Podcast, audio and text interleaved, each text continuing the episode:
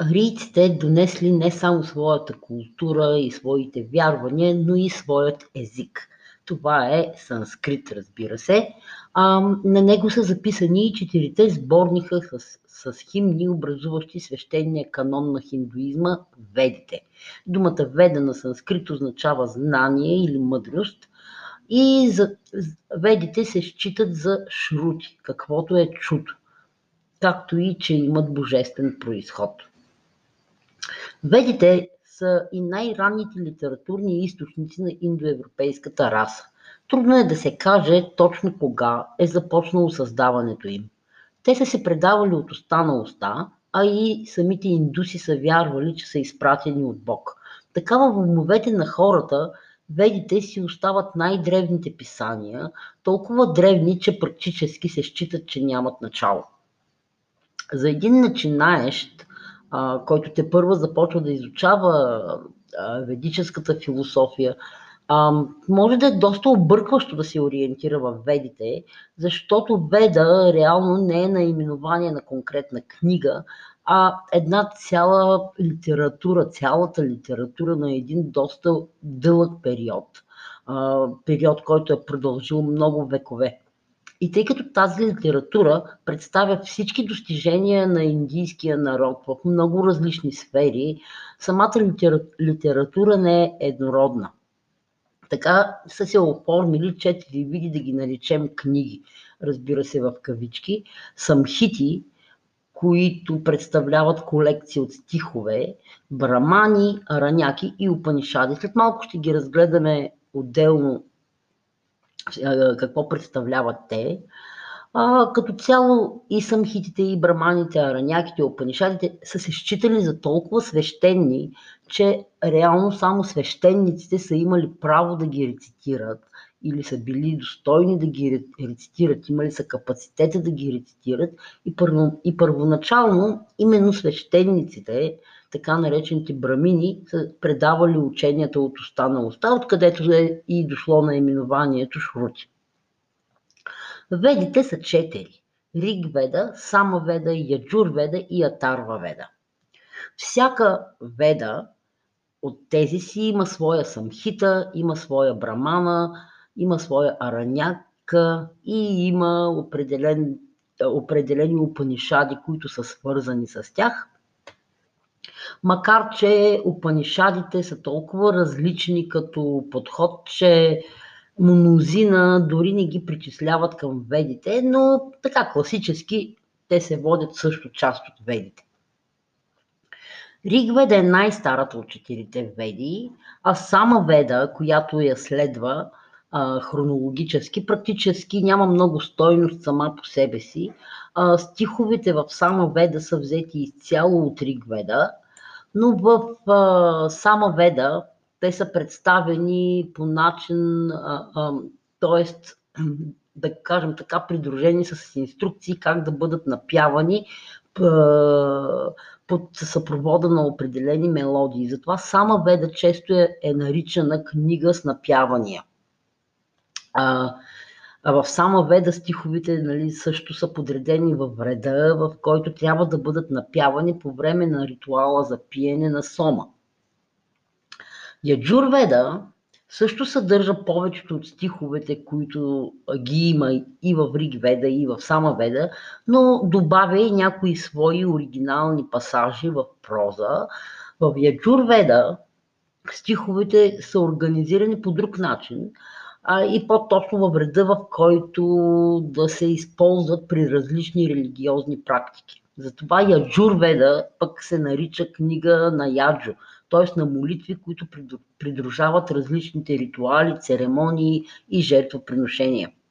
Четвъртата колекция, Атарва Веда, се е появила доста по-късно от Рик Веда и там а, са събрани основно заклинания и молитви, които не са свързани с божествата, описани в Рик и по принцип божествата на времето, а по-скоро са ориентирани към демоните, към вярванията на по-нишите прослойки от обществото, така че Атарва Веда е доста по-различна. Не случайно първите три веди Риг Веда, Сама Веда и Яджур Веда се водят за Трая Веда, за тройно знание, докато Атарва остава малко в страни от тях. От гледна точка на отделните части на ведите, самхити, араняки, брамани, самхитите, разбира се, са написани най-първи. Те са най-ранно са се появили и, и обикновено, когато кажем веда, ние имаме предвид обичайно имаме предвид именно самхитите, които са включени във всяка конкретна веда. Самхитите, както казахме, са сборници с стихове, обикновено описващи различните, различните видове богове, нещо като текстовете на мантри, да го кажем така. След самхитите са се появили браманите. Те са доста по-различни като литературен вид. Браманите са написани в проза и обясняват свещеното значение на самите ритуали. Ритуалите посветени на а, различните божества. Те отразяват духа на времето, в което интелектуалната мисъл изцяло е била ориентирана към ритуали, към церемонии, към а, жертвоприношения към описване на провеждането на тези церемонии, дискусии за значението им и така нататък. Браманите са пълни с догматични изказвания и с изключително сложна символика, до толкова, че да се чудиш докъде може да стигне човешката фантазия. Учените предполагат, че именно тогава, по времето, когато са се писали браманите, е започнала всъщност да се установява кастовата система в Индия и единственият начин да се ангажират умовете на по-интелигентната част от обществото са били тези ритуали, тези церемонии по всякакъв повод. Ареняките са нещо като продължение на браманите. Те вероятно са били съставени за учелници и за стари хора, които се оттегляли тогава по традиция в горите, а в горите те не са имали достатъчно инструментариум да изпълняват ритуали. Не са имали аксесуарите необходими за всичките церемонии, защото те са били доста сложни. И така, вместо изпълнението на ритуали и церемонии, араняките са предложили медитацията върху определени символи, която да замени тези сложни церемонии и може би именно по този начин сред интелигентната част от населението различни философски търсения са започнали постепенно да заменят сложните жертвоприношения и церемонии. Всички тези спекулации постепенно довели до замиране на ритуал на ритуализма и превръщането на философската медитация и самопознанието в най-висша цел в живота. Така периодът на араняките е бил период, в който свободната мисъл се е оттърсила от оковите на бреминските ритуали. И именно араняките са прокарали пътя за опанишадите и са съживили философските търсения на ведите. По този начин Опанишадите са станали източник за всички философии, които са се появили а, малко по-късно в Индия. Ведическият период а, започва някъде през 17 век преди новата ера до първи век а, а, преди новата ера.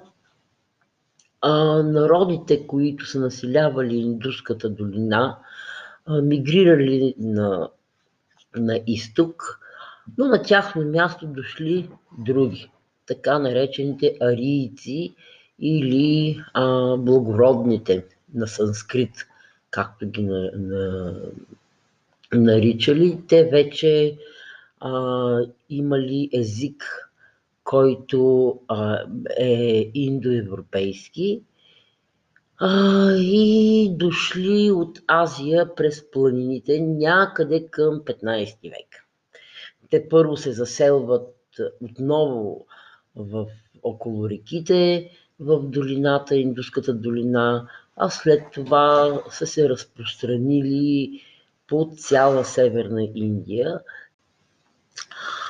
Една от поемите в Риги Веда разказва историята на арийските племена, движещи се през Северна Индия, предвождани от Агни, богът на огъня, които горели гори и търси, търсещи нови земи. Арийците били войни и те донесли със себе си а, коня и колесниците, а, различни други превозни средства, задвижвани а, с кон. Като цяло те били земеделци, както и да ги наречем каубои, земеделци, скотовъди, техните, техните проповедници, техните свещеници изпълнявали огнени ритуали на специални алтари и пиели свещената напитка сома.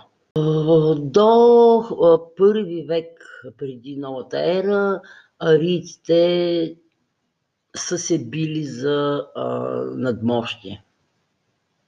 А, тази война за надмощие е описана в Махабхарата, която, между прочим, е най-дългата поема в света и, а, и за, вси, за всеки индус е свещена книга. Така че това са били времена на войни. Като цяло, какво може да кажем за ведическата култура? Преди да минем да обсъждаме свещените текстове, а, животът на а, ведическите хора, на хората, живели по това време, е бил доста простичък. А, те са живяли сред природата, както казах, а, водили са повече селски живот, прекарвали са времето си навън, а, сред природата.